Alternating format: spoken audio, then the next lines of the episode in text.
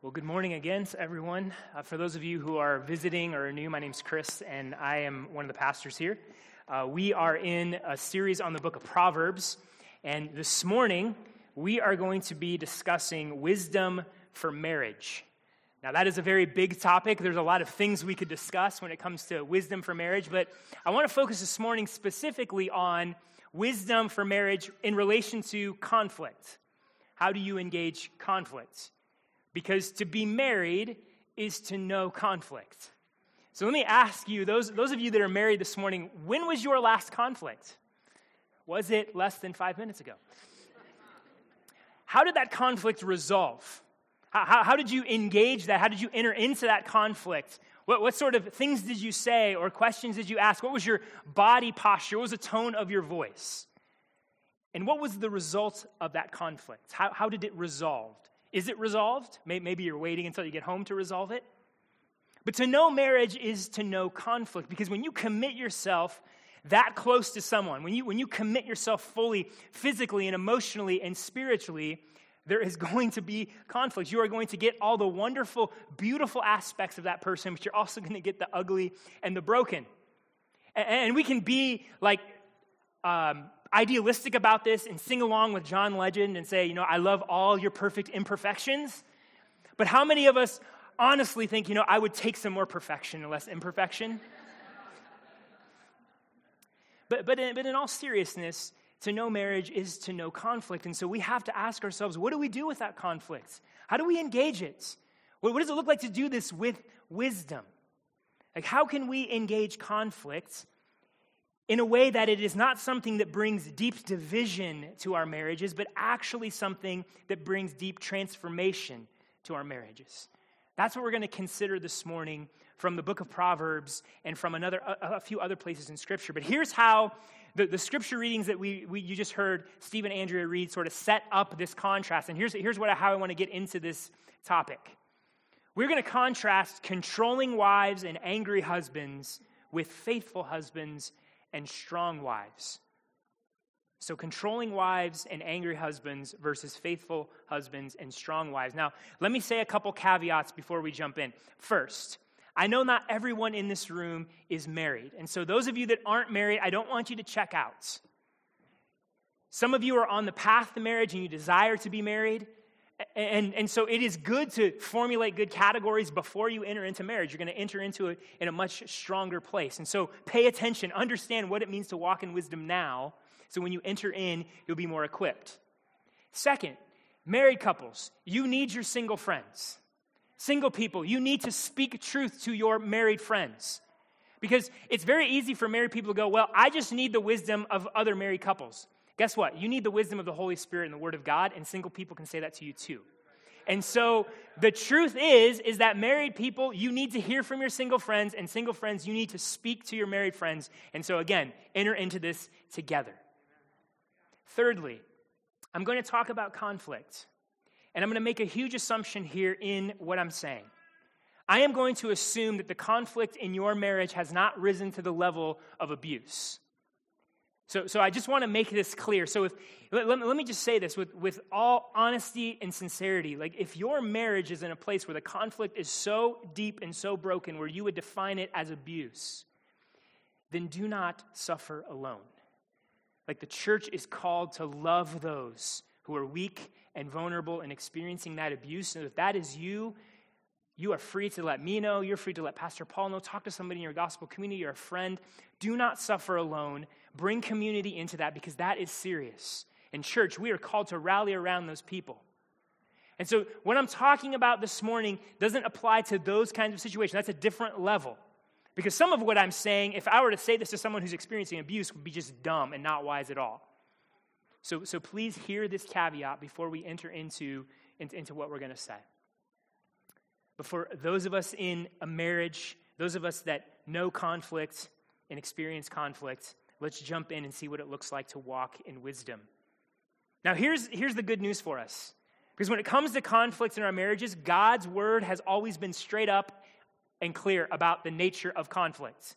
Like right in the beginning of the Bible, there is sort of a, overview of what conflict in marriage is going to look like. Here's what God tells Eve, what he tells us in Genesis 3:16 about the effect of sin on our marriages. He says to her, "Your desire shall be contrary to your husband, but he shall rule over you." And so here's the sense of this verse. God says this, ladies, your temptation in marriage is going to be contrary to your husband, meaning you are going to buck against his leadership.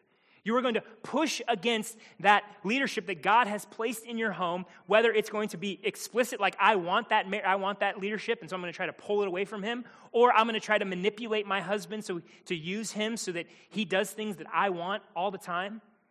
And so there's going to be conflict in the way that you engage your husband's leadership and the ways that you are going to want to grab control and power for yourself. And conversely, God tells the men, you're going to rule over your wives. Here's the sense of this Men, you're going to take that leadership position that God has given you and you're going to use it for your own gain. You're, you're going to be tempted to use it to control your wife, to, to perhaps demean her, to, to manipulate her, to, to use that, that position of leadership in such a way where she serves you. And so, what we have is a back and forth power struggle, a back and forth fight for power and control back and forth of who's going to get the final word, who's going to have the final say, who's going to get to call the shots and set the agenda for the family. God has been upfront. God has been clear. This is the reality for marriage, married couples. And this is how the book of Proverbs describes this dynamic. First, we see in Proverbs 21 19 for wives. This is what Proverbs says to you It is better to live in a desert land than with a quarrelsome and fretful woman. Like, this is, this is the result of your power grabs. This is the result of your seeking control and power over your husband. That relationship that is meant to be life giving and is meant to bring flourishing to you, that is meant to be a sense of joy and love and closeness and intimacy, is going to be so broken and alienated that your husband would rather live in the desert than be around you. Have you ever, nobody goes to the desert to live for fun, right? No one wants to be in the desert. Like people who do that, they're crazy. Like they're, they're trying to see whether, uh, hey, I want to see if I can survive the desert. No one goes out there because they want to go on vacation. If that's you, then man, I don't know what to say to you. but there is something to be said about the desperation that can come and can be injected into a marriage when you're grabbing for power and control, ladies when that is what is defining your relationship with your husband. Men, this is what Proverbs says to you, husbands. A man of wrath stirs up strife, and one given to anger causes much transgression. Men, your anger in your marriage is not causing life and health and goodness and righteousness and beauty and wisdom and transformation to take place. It is causing strife that is relational brokenness. It is causing fear and bitter disagreement to take place. Strife is a relational dynamic where one person grabs for power over another, then the other person turns around and tries to grab it back. Like that is what your anger is promoting in your marriage, causing much transgression. Do you realize, men, that the fruit of your anger is a false force multiplier for sin in your marriage? Like your anger is provoking in your wife sin. It's not causing righteousness to come out of her. And so your anger, and, and, and be under, let me under let me be clear about this. Like anger can be something that you express both sort of outwardly in rage, and also you can burn cold. You can be indifferent. You can withdraw. You can be cruel in your indifference emotionally and spiritually and physically. Both of those things are anger. So, whether you burn hot or you burn cold, your anger is a force multiplier of sin in your marriage. Look, your wife is responsible for her sin, yes, but you are throwing gas on her sin. You are throwing gas on the fire with your anger. And so we have controlling wives and angry husbands. And you know what's sad? Is that in our culture, this has been, become such a stereotype that we laugh at it and we make fun of it. I mean, think about all the examples within like media and entertainment that we have. I mean, go all the way back to black and white TV. The Honeymooners, anybody watch that? Ralph and Alice? Like the picture of this angry husband controlling nagging wife. And then you jump to more modern TV shows like Married with Children. You have Al and Peg Bundy. Some of you watch that, some of you, you don't watch that. Or maybe you watched Malcolm in the Middle and you had Hal and Lois. Or maybe you've watched Everybody Loves Raymond and you have Debra and Ray, who is the classic example of the passive, withdrawn husband. We laugh at these things. Here's why I think we laugh at these things because we know that it's true. We know that the pain is real, and we're trying to separate ourselves from it. And so we kind of have to laugh at ourselves. It's a way to sort of put distance between the reality that we face as a way to cope. Because this is a far too real reality for most of you, for many of you. It's painful, it's real. It's not something to laugh at, it's not something to poke fun of. And yet, our culture builds these ways of dealing with it rather than getting at the root of the problem. We sort of make peace with the dynamic rather than engaging the dynamic. And so, husbands, wives, just sit with this for a moment. Sit with the reality of the sin that is in your marriage, the conflict that is in your marriage. Sit with the reality of the ways that you have contributed to this brokenness. Wives, don't go, hey, you need to hear this. Men, don't pull an Adam and go, well, the woman that you gave me. Sit in this and consider the reality. Consider the brokenness that you bring to your marriage. How do you engage your spouse when there is conflict? So think about the way that he spends money or the way she spends money. How do you engage that conflict? Or, or how about the way that she parents or he parents? How do you engage that conflict? What about the ways you feel like he lacks leadership, whether spiritually or, or taking care of things around the house? How do you engage that conflict? Husbands, how do you engage the conflict when you're trying to pursue your wife physically and she's not responding? How, how do you engage the conflict when she's communicating emotional anxiety to you?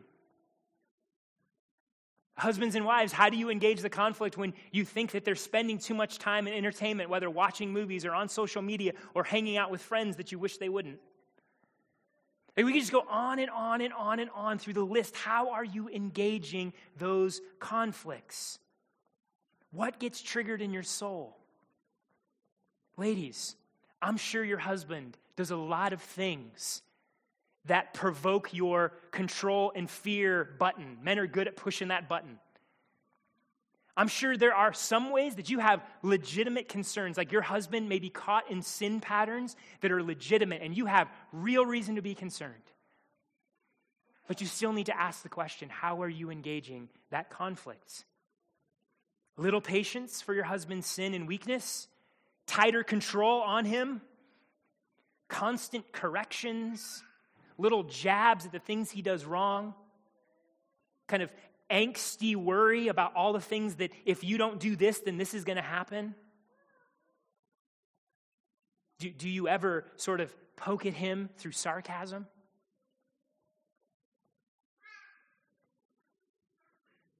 And what's the result of all that? What, what is the result of all of that brokenness in the way that you engage? All, the, all your grabbing for control, all your grabbing to, to, con, to make sure that your husband does things so that you don't fear, fear, feel fearful anymore.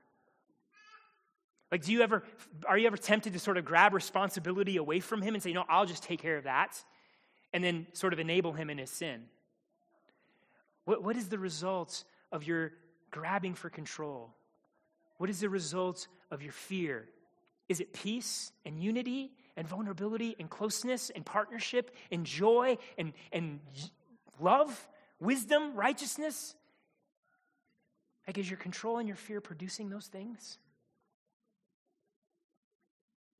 I wonder if all the grabs at control have birthed in your own soul a dislike for the, the institution of marriage altogether, a dislike to the fact that God has called men to be the leaders in the home, and you just prefer that you do it.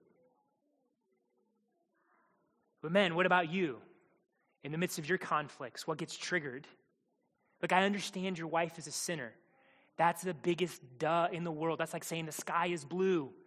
She's a human being. Of course, she's a sinner. Of course, she does things that make your leadership difficult. But you still need to ask yourself what are you doing with the conflict? How are you engaging her sin?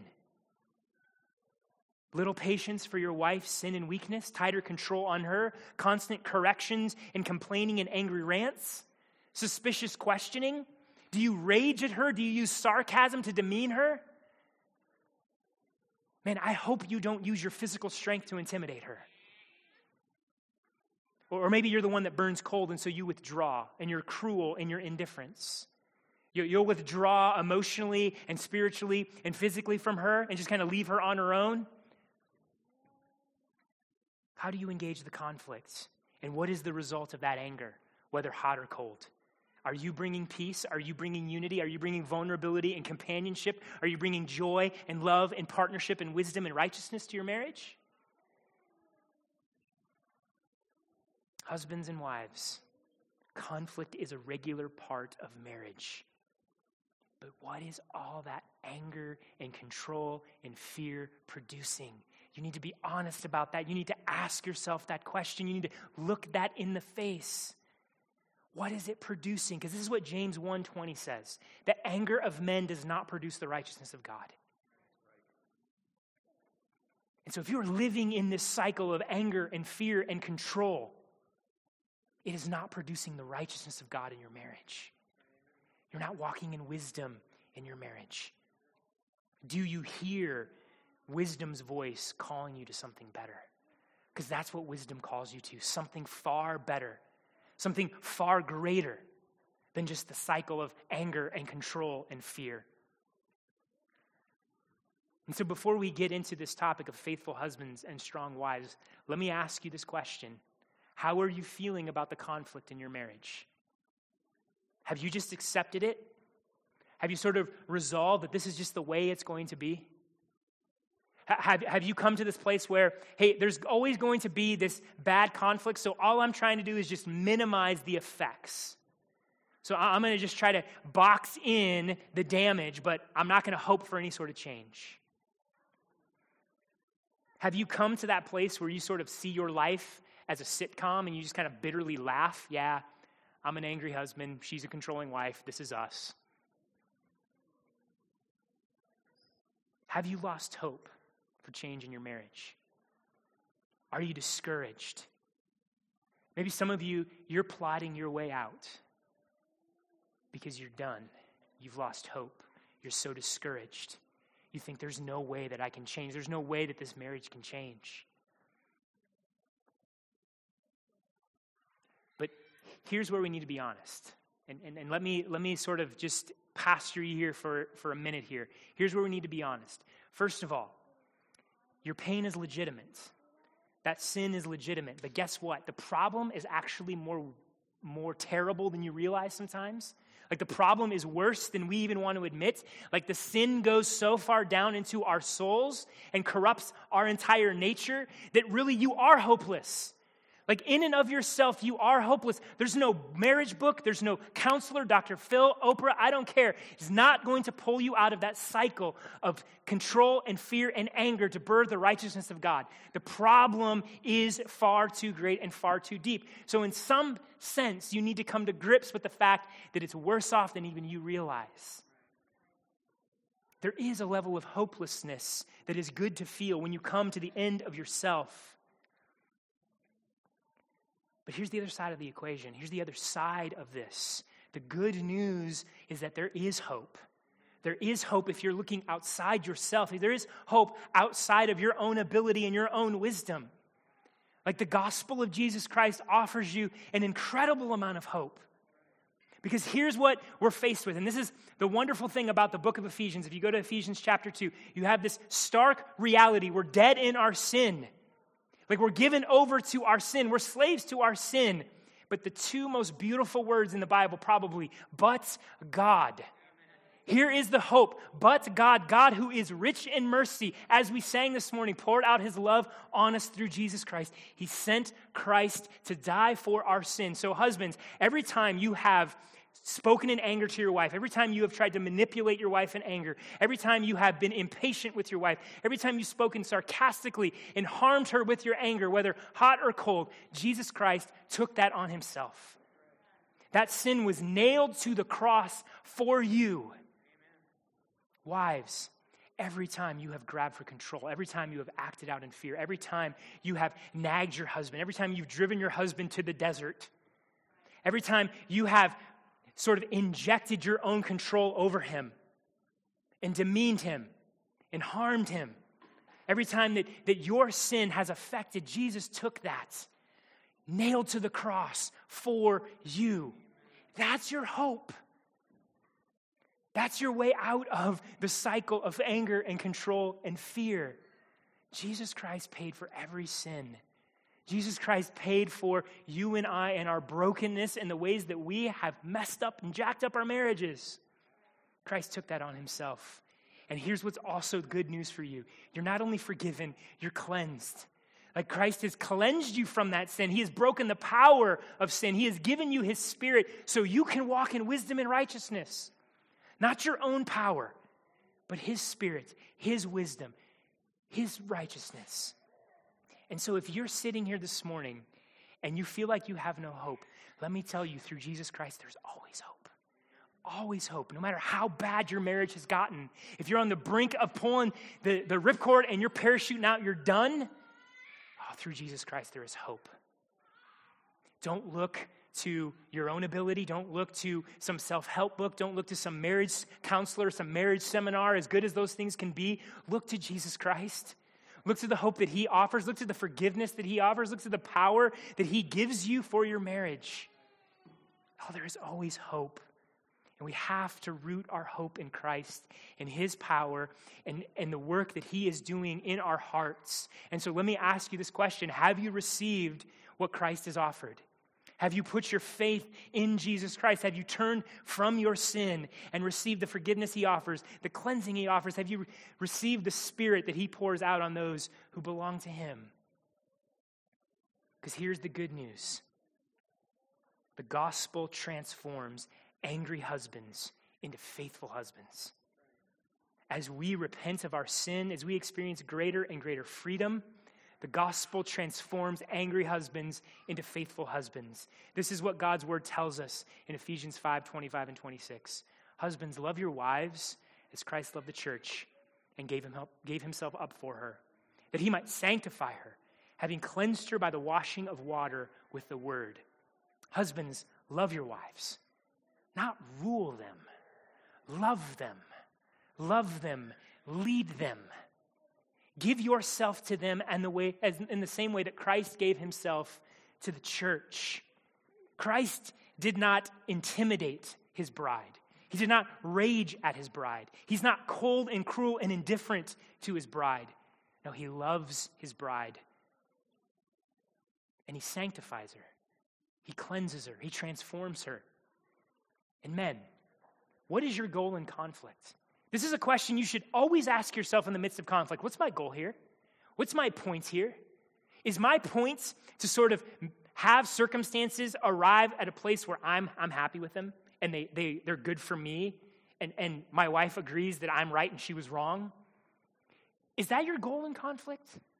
That the circumstances are just arriving in your benefit? Because what the gospel calls you to is that in conflict, you're leading your wife into greater godliness. Like the gospel calls you in every conflict to see that your wife is growing in Christ. And even think of the term husband. It's built into the title, guys. What is a husband?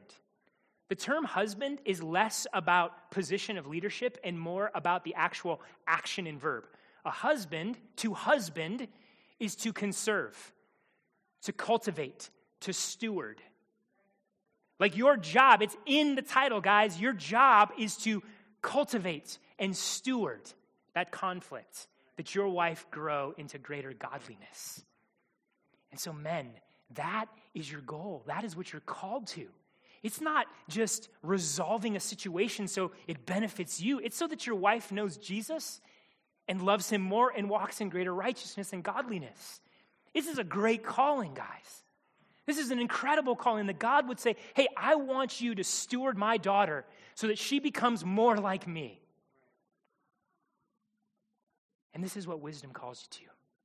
Faithful husbands love and lead their wives in wisdom so they can become more like Jesus. So let me give you a couple categories, guys, really quickly. First, wisdom calls you to show patience. Show patience. Be patient with your wife. Be patient with her struggles and her sins and her insecurities. She's human. She's going to struggle. And guess what? Following your leadership is hard. You aren't all that. You make some really dumb decisions. I know this because your wives tell me about them. So be patient with the fact that it's sometimes hard to follow you. And your patience comes into play when you recognize hey, my role here is for her to walk in greater godliness, not just resolve the situation for my benefit. And so I can be humble, I can be patient. Patience is demonstrated in prayer.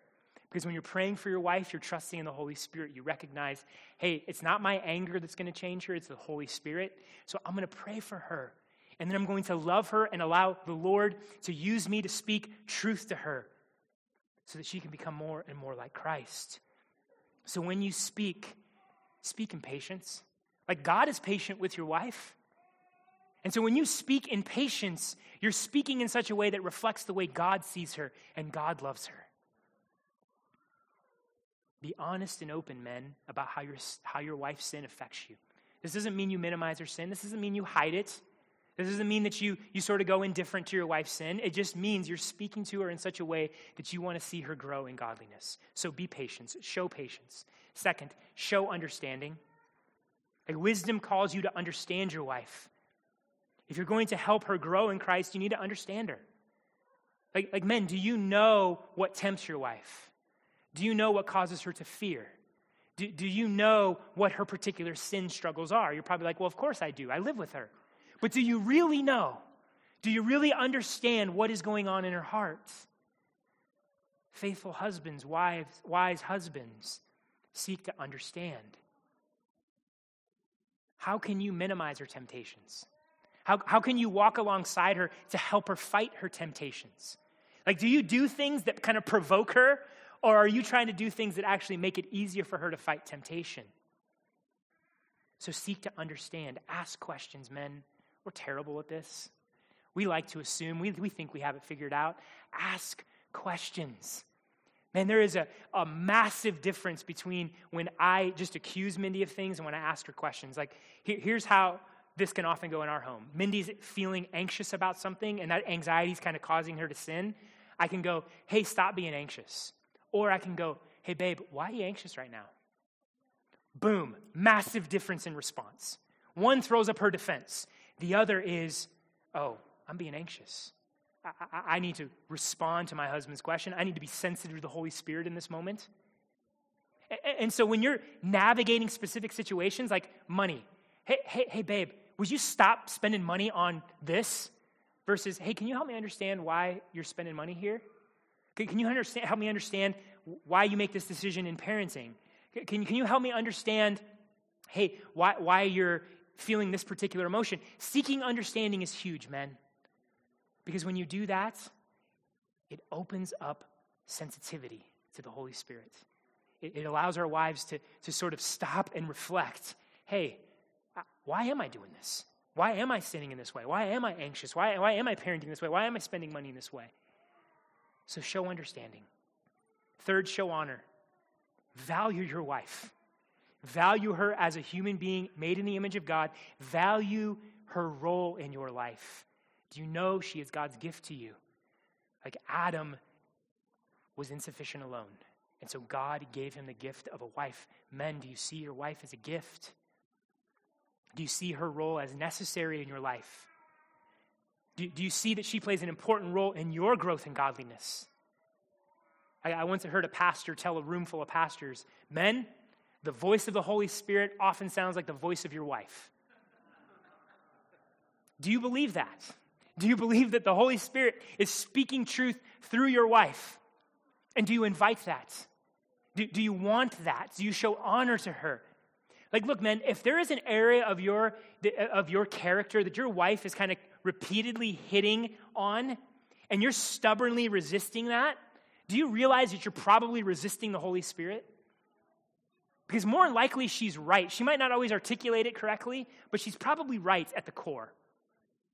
And so, men, part of the way we enter into conflict well and wisely is we honor our wives and we listen to them. We give them a voice. We don't shut it down, we don't minimize it. We go, You don't understand. You're a woman. Oh, no, she understands plenty, bro. So we show honor. And finally, we show initiative. Men, you've been called to lead your marriage, lead in your home. You're called to set the culture of how you deal with conflict. Look, how you deal with conflict, that culture that you've created, it is on you to lead in that. Doesn't mean that your wife doesn't have a role to play, she does, but it is on you to take initiative. It is on you to take the leadership role to walk in wisdom and godliness. This doesn't mean you wait for her to get it together. It doesn't wait for her to become a person of more character. No, by the power of the Holy Spirit, you lead and you love. Be the lead repenter in your home. Be the one to take initiative to not let conflict fester and cause division. Be the one to take initiative in conversations that need to happen. Be the one to take initiative in prayer. Because look, you're going to blow it, you're going to fail. This is why you need Jesus. This is why Jesus died for you. This is why Jesus gives you his spirit. And so there's great hope for you in the midst of this. Even when you fail, there is wonderful hope for you because of Christ. Stand in the identity that you have, rest in the power of the Holy Spirit, and love and lead your wife in a wise way. Ladies, this is what this looks like for you. Proverbs 31 talks about a strong woman. An excellent wife, who can find? She's far more precious than jewels. The heart of her husband trusts in her, and he will have no lack of gain. She does him good and not harm all the days of her life. Look, the word translated excellent here in the Hebrew literally means strength. This kind of strength. Strength that gives somebody value and worth, but also strength that causes those around them to flourish. So, an excellent wife, a strong wife, a wife of great worth that uses her strength that others can flourish. Who can find such a wife? But this is exactly who Christ transforms you into, ladies. This is the power of the gospel in your life. Transforms controlling ladies into strong ladies. Now, some of you may ask, well, isn't a strong woman a woman who controls? Isn't, isn't a, a strong woman someone who exercises authority over her husband, tries to take power away from her husband? And sadly, there are some in the church that would say this that, that a woman should never exercise strength. She should kind of retreat back and sort of hide, hide her voice, hide any strength God has given her. But Proverbs says something entirely different. Proverbs celebrates a strong woman. Proverbs celebrates the woman who uses her strength that her husband may flourish. Because look, a controlling woman finds strength in themselves. A strong woman, she finds true strength in the Lord. Like a controlling woman is driven by fear, a strong woman is driven by faith. A, a controlling woman puts their hope and security in circumstances, a strong woman puts their hope and security in the Lord. There's a big difference. So, what does it look like to walk in godly strength? Well, this was fun. I, I, reached out to a number of ladies in the church that I know are, are learning how to do this, and they have experience in, in walking in greater and greater strength. They might not tell you they feel strong. They're going to say, I feel really weak and messed up. But there's been incredible grace in their life. And I wanted to hear from them because I wanted, in some ways, them to disciple all of you, ladies. I wanted, I said, hey, let me take your words and sort of speak through me about the things the Lord has shown you and the ways that you're growing in wisdom. And what was pretty cool is that they all sort of said the same thing in different ways. But, but here's what they've been learning. Here, here's some truth that I, I think comes right from Scripture. But it is, this, this, is, this is ladies in this church that are growing in this way. The first thing, and this, this came up repeatedly, is that ladies, cultivating repentance of control and fear is huge to your freedom. Like, if you want to be free from that tendency to control and fear, walking in greater and greater repentance is this wonderful, amazing experience because here's what happens. You recognize this ultimately isn't about my husband. This is about how I see God. This is about whether or not I trust the Lord and His goodness. So as I'm repenting, I'm turning to the Lord and trusting in Him. And I'm, I'm moving away from my own sin and my own control and my own fear. And so walking in repentance, celebrating repentance, sets you on the trajectory of freedom. Second, and this is similar to the, what I said to the guys, seeing that this is ultimately about your husband growing in godliness. Like that the conflict you experience is about the Lord using you to grow him in godliness. Do you see that? It's not about setting circumstances so you feel safe. It is about him growing in godliness and the Lord using you to accomplish that. You have a greater purpose than just managing circumstances, managing safety. You are an agent of the Holy Spirit. You are cooperating with God to help your husband grow. Third, prayer. Man, praying for your husband. This sounds so cliche, but this is what lady after lady after lady said is the effect of prayer. When you start praying for your husband, here's what you do you stop trying to control him because you realize you can't change him. And you realize that it is the Holy Spirit that changes my husband. So as you're praying for him and you're letting go of control, that allows you to be patient with him. It allows you to say, hey, look, it's not my angry voice. It's not my angsty worrying. It's not the force of my personality and the way that I control him to do certain things. It's the Holy Spirit. And so you don't have to do that stuff anymore. And you can stop trying to control your husband and walk in greater freedom and see the Lord transform him. And so, ladies, there is great benefit here for you. There's great freedom here for you as you pray for your husband because the Lord is the one who changes him. And that's hard. That isn't easy. Letting go of control is not easy. That's why this takes true strength. That's why Proverbs calls a woman who can do this strong. Because any woman can control. A strong woman trusts in the Lord when it is difficult. And so praying for your husband rather than controlling him. Third, speaking truth to him. Like here's here's two things that are true at the same time. You probably struggle with control and fear, and your husband needs to change. Like those things are true at the same time. So if you're working and repenting on control and fear, you're still called to speak truth to him. He still needs you. He still needs your voice. He still needs to change and grow and mature. And so speak truth to him. Love him, encourage him, serve him.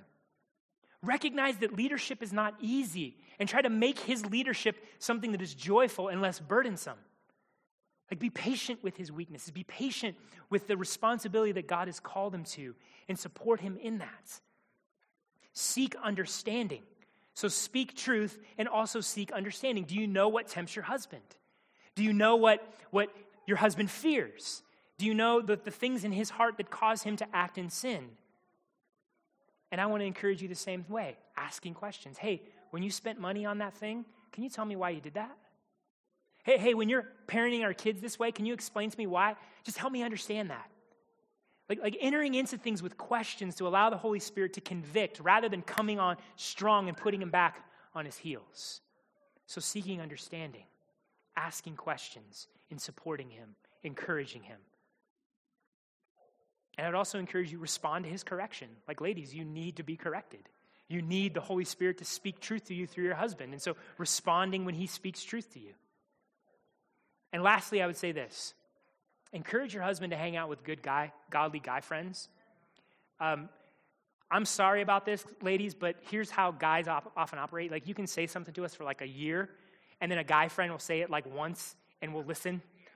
I, I don't know, that's just the way guys are, that, that we're wired to be stubborn like that. But when you recognize that it's not on you to change him and control him, and you recognize, hey, okay, I, Glory to God, he's changing. Glory to God, he's listening. And so he needs good friends. He needs friends that are going to speak truth to him. So encourage him in that. Don't let him isolate. And really, husbands, same thing for your wives. They need good friends, they need community. We all need community. And so, in the power of the gospel, angry husbands are transformed into faithful husbands, and controlling wives are transformed into strong wives. In church, in conclusion, let me say this. We live in a marriage centric context. Like most of you in this room are married. Our, our, our community is family centric, marriage centric, but there is so much brokenness. Whether it is obvious or hidden, there is so much brokenness. And so we need the power of the gospel to transform us. We need the power of the gospel to bring healing and wisdom and growth and godliness to us. But as that happens to us, here's what we do we put the gospel on display because this is what Ephesians says marriage ultimately points to Christ and his church. And so when our marriages are defined by the power of the gospel, even in the midst of conflict, we put the gospel on display. We point to Christ and the church. And that speaks volumes to our city. Like our city needs to know that the power of the gospel can transform marriage and that marriage is about something greater. And so I'm calling us not just to experience healing here, but for the sake of mission, for the sake of the glory of God in Bellevue and Papillion and Omaha and Plattsmouth. Let's let the gospel transform us so we can put the gospel on display in our marriages so that others may come to know Christ. Amen.